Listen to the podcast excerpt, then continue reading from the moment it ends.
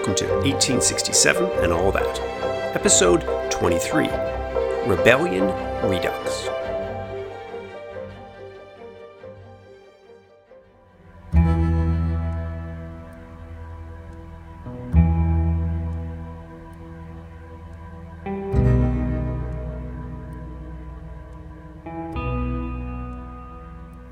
On the evening of February 13, 1849, Louis Lafontaine rose in his seat to make a special announcement.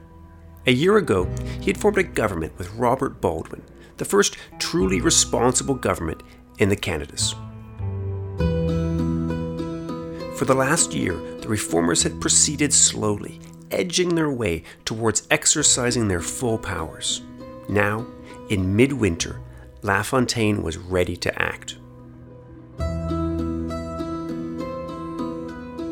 In a legislature that had until recently banned the official use of French, in that united province which had been founded to punish Lower Canada for its role in the rebellion, to assimilate away the French fact in the Canadas, and to make the colony more governable. Now, LaFontaine stood above all others, a veritable prime minister in a cabinet and party government the British appointed governor, Lord Elgin, had so far acted with discretion, with restrained humility in allowing his ministers to lead. And so, LaFontaine rose to propose a law that would bring the Union full circle, returning to the very issue which had brought it all about in the first place rebellion.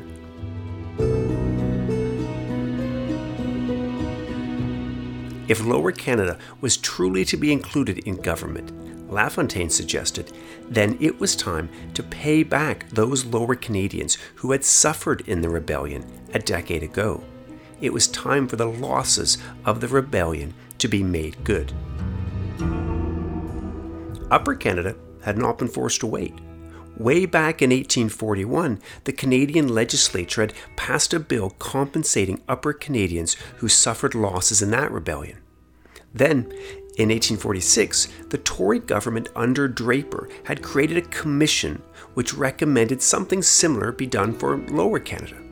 That was a time when Draper was wooing French Canadians to come on side and join with the two Denis Benjamins, Viger and Papineau, and form together a double majority. But the French Canadian partners hadn't come, and Draper's government took no action on rebellion losses for Lower Canada. Now, LaFontaine finally would act. The one problem? Well, the opposition, of course, and a great many other Canadians, especially British Montrealers, who were determined to stop them at any cost.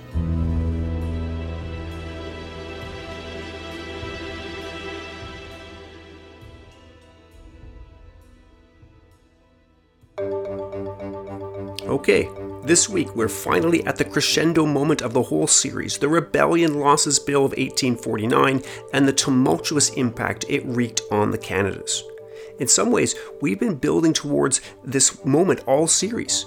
We started with the rebellions, locating how those emerged out of anger at the constitutional system in the Canadas, and especially how powerful this frustration was in Lower Canada we moved on through the failure of rebellions to the struggles of the 1840s to figure out how the Canadas could be governed.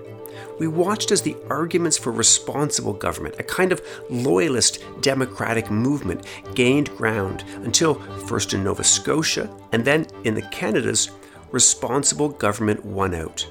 Through the great and glorious drama of the political dispatch, or maybe it's dry and delicate phrasing, take your pick but regardless, the British gave way. British North America had come so far. Or had it? As we find out this week, the gradual acceptance of responsible government papered over some rather profound differences. And when LaFontaine stood up in the House on that night in mid February of 1849, he discovered, if he hadn't already guessed, that those disagreements could threaten to overwhelm him and his government.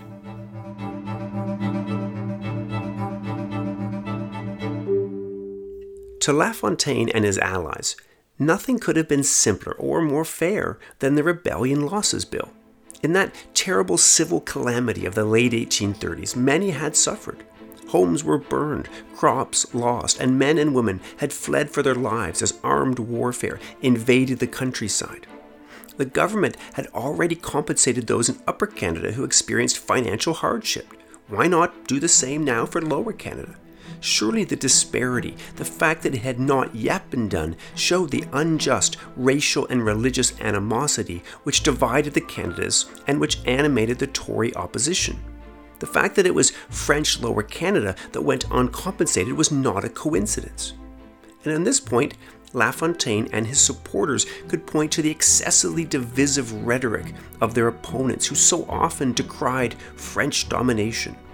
It was not only fair to overcome this discrimination, but also symbolically significant. If the united province truly would be united, then it mattered that the two Canadas stood in equality. The trick was that the reformers weren't particularly concerned with questions of guilt. It didn't especially matter to LaFontaine and his supporters whether those who suffered damages and who would now be compensated had supported the rebellion or not. The reformers exercised a logic which said, We're all in it together. Let bygones be bygones. Let's not fuss about issues like treason. The same was definitely not the case with many Tories in the Assembly and many British Canadians more generally.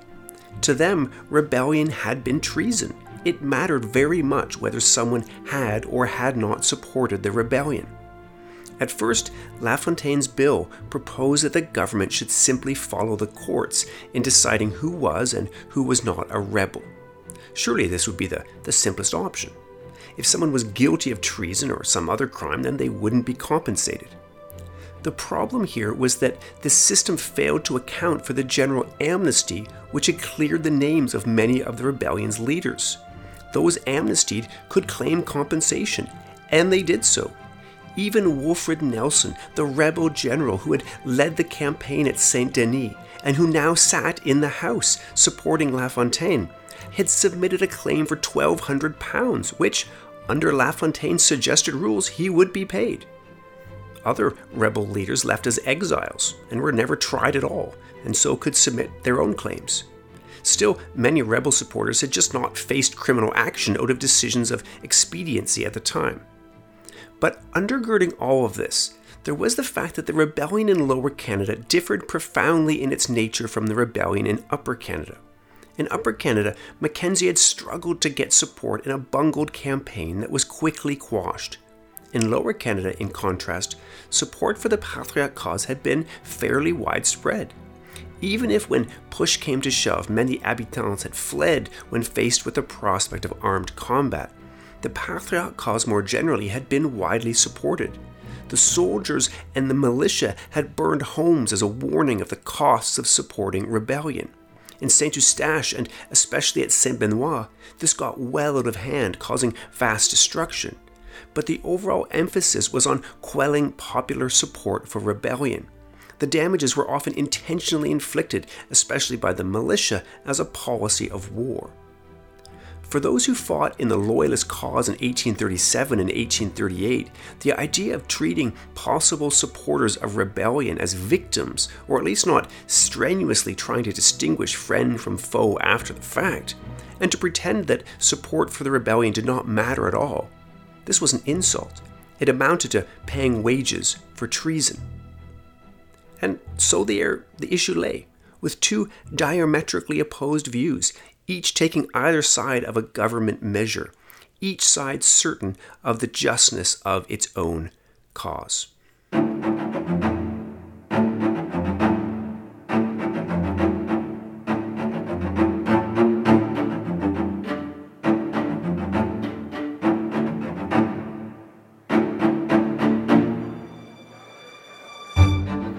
Even before La Fontaine sat down that evening in the assembly, he realized that it wasn't going to end well.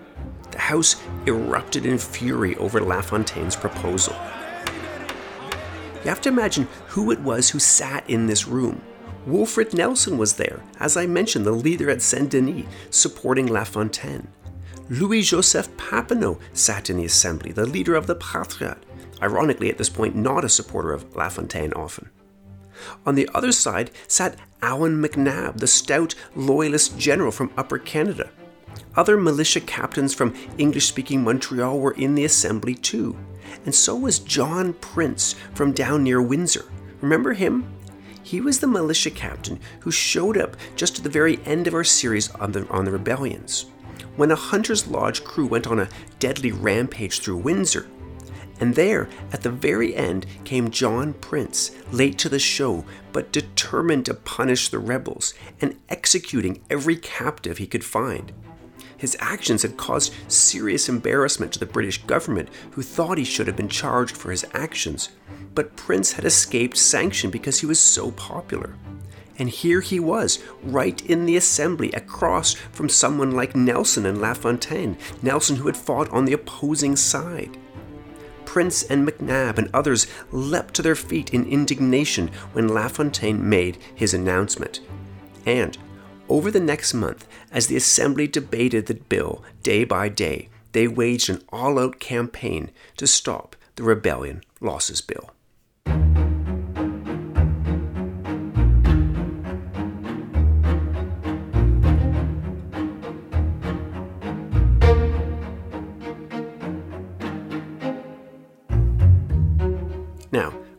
Military language is only partly overblown.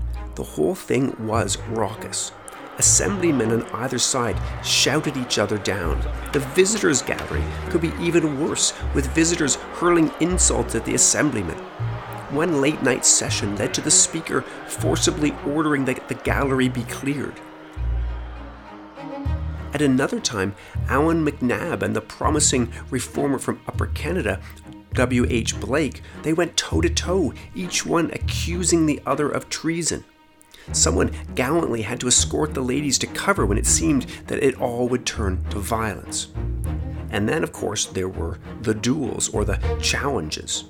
Even the young John A. Macdonald got in on the action at one point.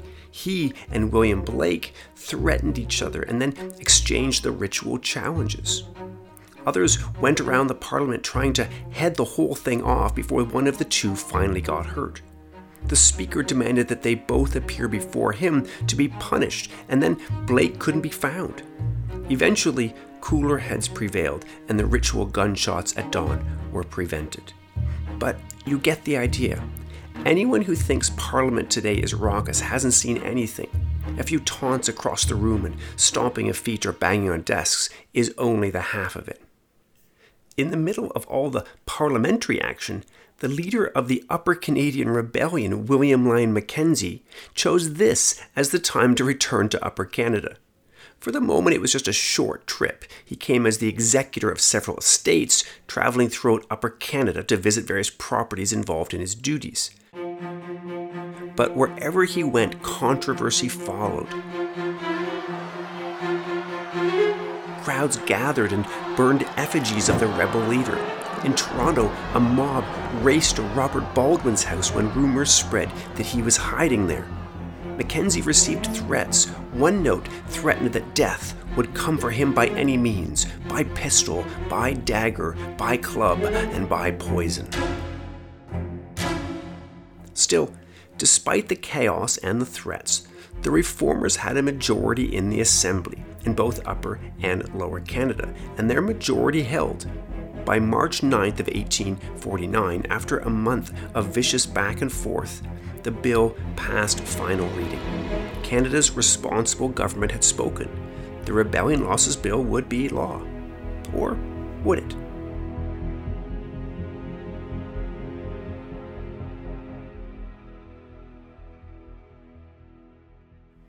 The bill made it through Parliament, but in order for it to become the law of the land, the Governor General Lord Elgin needed to affix his signature.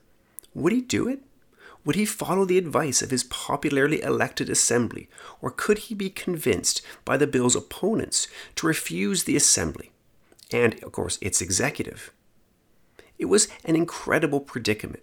Surely the reason the British had remained so opposed to responsible government for so long, at least in principle, was to prevent exactly this kind of situation, where a governor would be asked to accede to the wishes of a democratically elected government which wanted to take an action which seemed so poised to insult the British connection itself.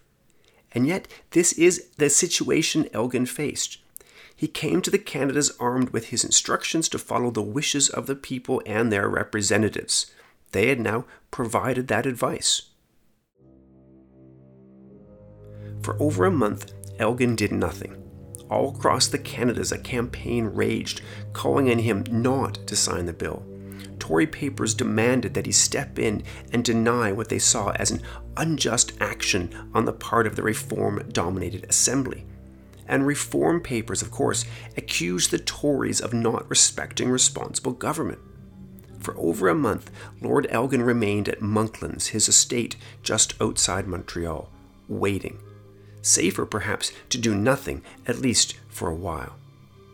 Then, on April 25, 1849, perhaps when he hoped that enough time had passed and he could safely take action, Elgin settled into his horse driven carriage and set out on the short trek into Montreal.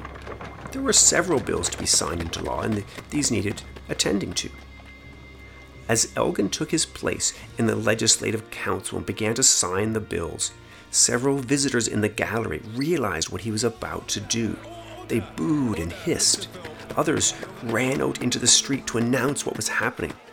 By the time Elgin stepped out of the parliamentary buildings to get back into his carriage, crowd had gathered and they were not pleased. They shouted at Elgin and bombarded him with garbage and eggs and stones. The governor rushed into the carriage and raced away, but his escape didn't stop the crowd. Criers shouted for a large meeting later that night. A newspaper rushed out an evening edition with headlines like Disgrace of Great Britain Accomplished, Canada Sold and Given Away, they called readers to the protest meeting, blaring Anglo Saxons to the struggle.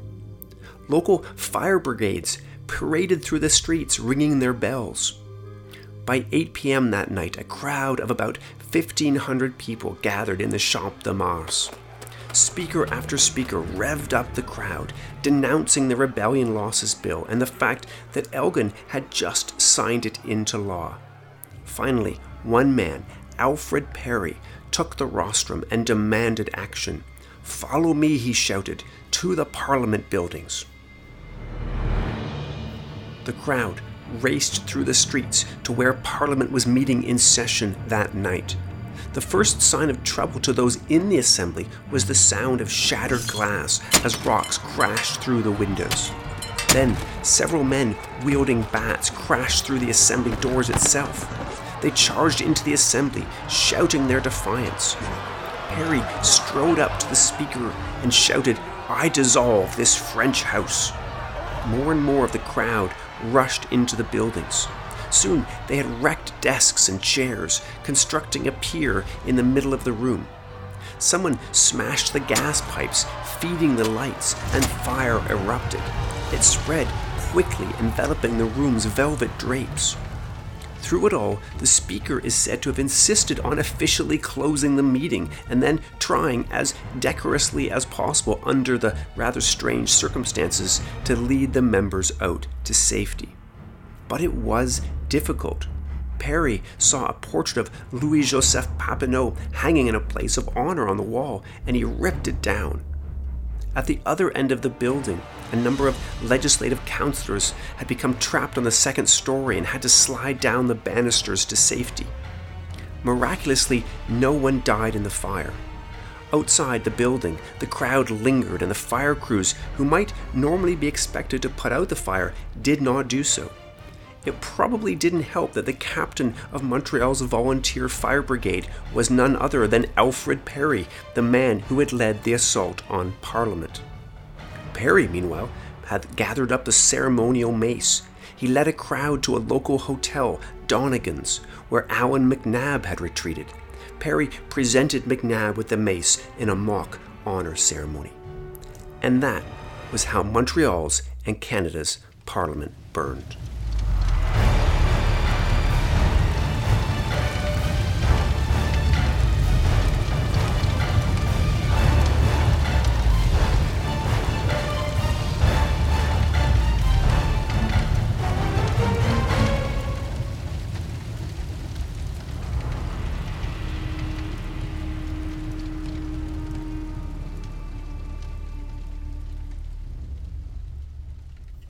If the reform ministers thought that a night's rest and a new day would end the chaos, they were mistaken.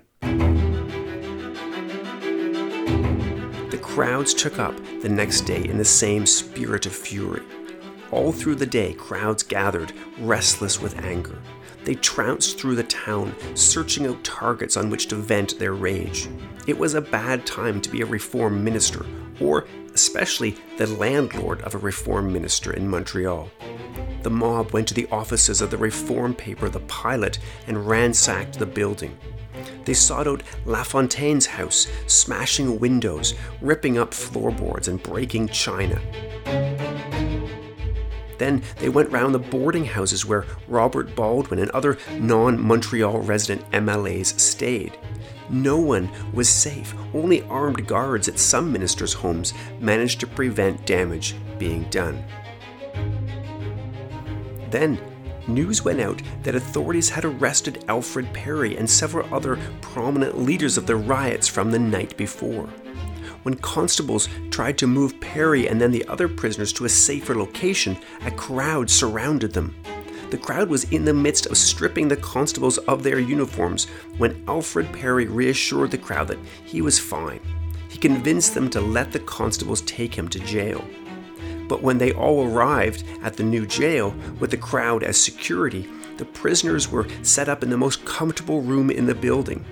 Someone fetched the chef from one of Montreal's most famous restaurants, Dolly's Chop House, to serve dinner for the prisoners. Perry ended up feasting that night on roast meats, sweet desserts, and fine wine. Soldiers took to the streets over the next several days to try to keep the peace. The reform ministers refused to be cowed. They asserted that the first expenses to be paid out of the Rebellion Losses Bill fund would go to those whose property the crowd had just damaged. The Commissioner of the Peace, Etienne Taché, planned to enroll Irish and French canal workers as special constables to keep the peace. But when these men were training, the crowd attacked them. For several days, the streets were not safe. It looked as if a civil war was in the offing in Montreal. The authorities eventually, in the face of threats and intimidation, released Alfred Perry and the other ringleaders. The collapse of the rule of law so alarmed some Tories that even those who hated the Rebellion Losses Bill began to tone down their rhetoric and try to keep the peace. The Reform ministers were certain that in all of this they would not back down, and they planned a campaign to gather addresses of loyalty to Lord Elgin for his actions. It was a truly bizarre sight Tory mobs rocked Montreal, denouncing the actions of the Governor General, and reform ministers gathered to express their loyalty and devotion to the Crown. Later in the week, after the Assembly had passed a resolution of loyalty and support for Lord Elgin, the Governor General decided to take one more trip into town in order to officially receive this show of support. It wasn't going to go well.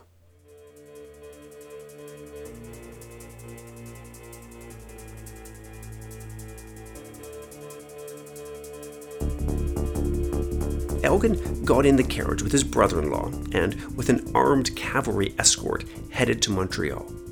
In the city, the crowds had already gathered. When the assembly members set out to walk from their temporary headquarters to where they would officially greet Elgin, the crowd set upon them, chanting and shouting their anger, hurling dead rats and garbage on the members who were trying, not too successfully, to hold on to their dignity a municipal official attempted to read out the Riot Act only to be hit in the face with an onion. Just then, Elgin's carriage pulled up to be greeted with jeers from the crowd. Elgin was forced to flee the carriage amidst a barrage of detritus and run into the building. Once inside, he received the addresses from the government, which assured him of the loyal support of Canadians in the government and in other parts of the colony. It was all very touching, but however warm the sentiments of those inside the building, Elgin still had to somehow escape the anger of those waiting for him outside. he ended up sneaking out a side door and dashing into the waiting carriage. Even still, the crowd found him. As the carriage raced away, the locals, who knew the streets of the town well, caught up to him a short distance away at a tricky intersection. Rocks crashed down on the carriage, denting its sides. One rock smashed inside the carriage, knocking Elgin's brother in law on the head. Blood poured down into the carriage as somehow the driver pushed the horses forward to make the escape.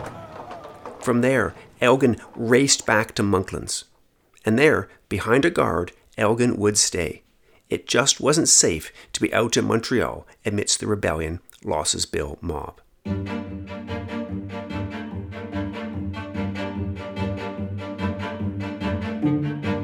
That attack on Elgin was the height of the crisis. But still, fear lingered, and moments of chaos popped up repeatedly in Montreal and then elsewhere across the Canadas over the next several months.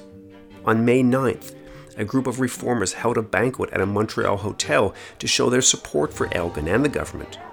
And a mob of Tories invaded the hotel, breaking glasses and overturning tables. This time, though, the reformers had come prepared and armed. The two sides exchanged gunfire, wounding three guests before the soldiers finally showed up to clear away the mess. In Upper Canada, in towns like Newmarket, Hamilton, and Cobourg, crowds gathered to vent their displeasure. They burned effigies of Elgin and the reform leaders. Reformers themselves organized a mass campaign of loyal addresses to show their support for Elgin. Everyone now had eyes on London, what would they do? The Tories had hoped to convince Elgin to refuse to sign the bill into law, but he'd signed it. Now, they sent delegates to London hoping to convince the British government to disallow the legislation. They also now demanded that Lord Elgin be recalled. If a British governor could not protect British interests, could not defend the British in a British colony, then what use was he? The Reform Ministry also sent delegates, but they defended Elgin and argued in favor of allowing the bill to stand, to not interfere with responsible government. All summer, Canadians waited to hear what London would decide and what Elgin's fate would be. Although the explosive anger of April died down, violence and resentment periodically burst to the surface. On July 12th, that annual day of Protestant Catholic conflict and Irish Protestant marches, an orange parade led to the murder of a Catholic by an Orangeman. Then, the next week, chaos erupted at a concert in Montreal when someone in the crowd shouted for the playing of the French revolutionary song La Marseillaise.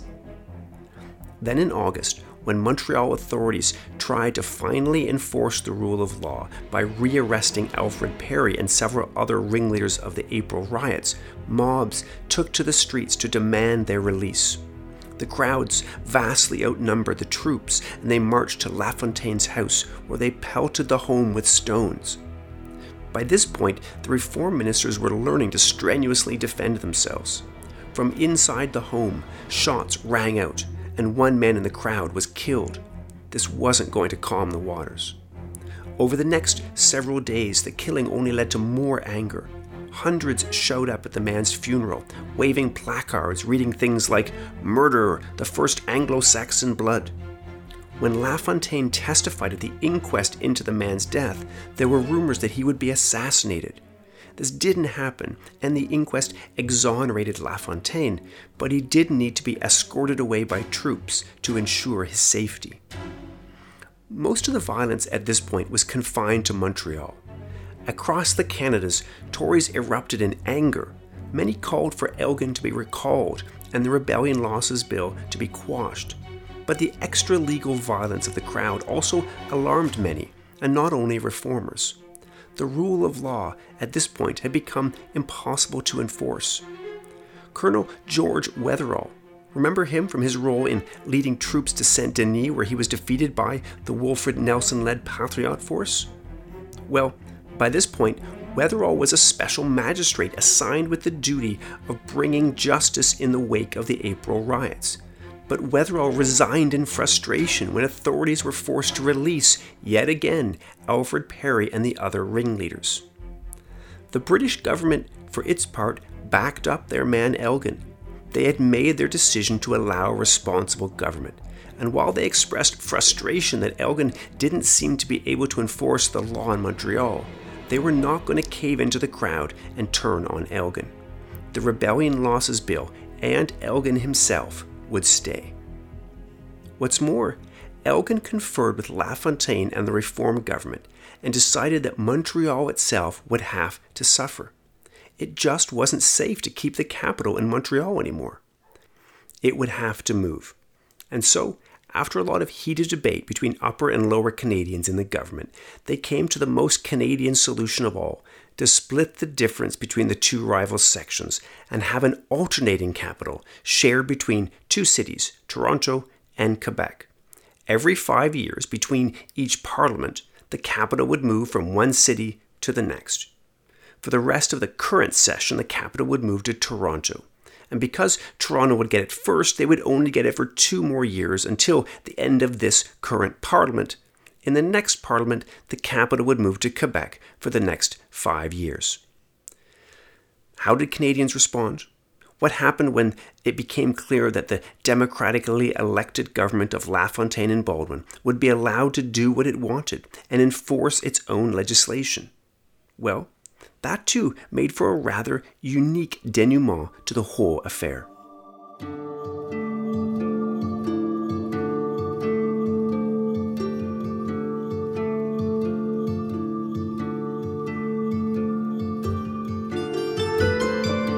There were essentially two kinds of organized responses from the opposition. The first was in some ways the most bizarre when some Tories saw that the British government would not rescind the Rebellion Losses Bill. They suggested that what British Canadians should do was to separate from Britain. They demanded that Canada be annexed to the United States. That's right, the only way to remain British was to cease to be British annexationist sentiment had, perhaps not surprisingly, been growing in French Canada amongst that group of liberals around the paper L'Avenir, the supporters of Papineau against La Fontaine. For this group, who would come to be called the Rouge, the Reds, the British style parliamentary democracy advocated by La Fontaine was just too tame. They looked, a little naively it must be said, to the fate of Louisiana, where they somehow pretended to see that French success could happen within the United States. And they concluded that only Republican institutions could really lead to French freedom in North America. Now, in the aftermath of the Rebellion Losses Bill, and when it became clear that the British would not recall Elgin, the Rouge found themselves with some unexpected new allies many of the scions of English Montreal, the business elite, and others, began to think that annexation was their only hope of being freed from French domination in the Canadas, at least as they saw it. And so you had the creation of that most bizarre but not uncommon of political alliances, one based on the enemy of my enemy is my ally, where Rouge Republicans joined with British Lower Canadians to demand that Canada be annexed to the United States. The whole movement reached its peak by October and November of 1849, when a Montreal group published its annexationist manifesto. Signed by leading English Montrealers, it was the ultimate sign of defeatism from the group who clearly could see no way forward. This kind of approach turned out, though, to have a limited appeal outside Montreal. By early 1850, the economy was again picking up. Trade was increasing, and a great deal of the anger at British free trade policies, which had bolstered anti British feeling, well, it now dissipated. The reform government pushed for reciprocity, that is, free trade with the United States. This wouldn't come for another four years, but it did offer a less drastic approach to improving Canadian fortunes than the one the annexationists were proposing anti Americanism had always been a main ingredient of British North American identity, and so the annexationists were pushing against the stream. Another Tory response to the Rebellion Losses Bill controversy was the creation of the British North American League. This organization, too, was created to defend the British against what some of its members saw as French domination. But very early on, the organization decided against annexation. When they met for a large general meeting in July of 1849 in Kingston, the local assemblyman John A. Macdonald was in attendance. The meeting was something of a gathering of conservatism from across the Canadas. Although some annexationists showed up, they were in the minority. The League itself professed that something had to be done, that loyalty ought to remain a mainstay of British American, that is, Canadian, identity. But that something would have to change. And of the three resolutions passed at that convention, one sticks out in retrospect. It wouldn't be acted on right away, in fact, after the convention, no direct action would come on this issue, but it did herald a future that lay not far off. For in the aftermath of the Rebellion Losses Bill, and rejecting the call of the annexationists, the British American League suggested that there could be an alternate solution to the political problems in the Canadas. And this would come in what? Well, in a union of all of the colonies of British North America in a confederation of those colonies, in fact, a confederation of all the colonies in British North America. And that was an idea that would stick around.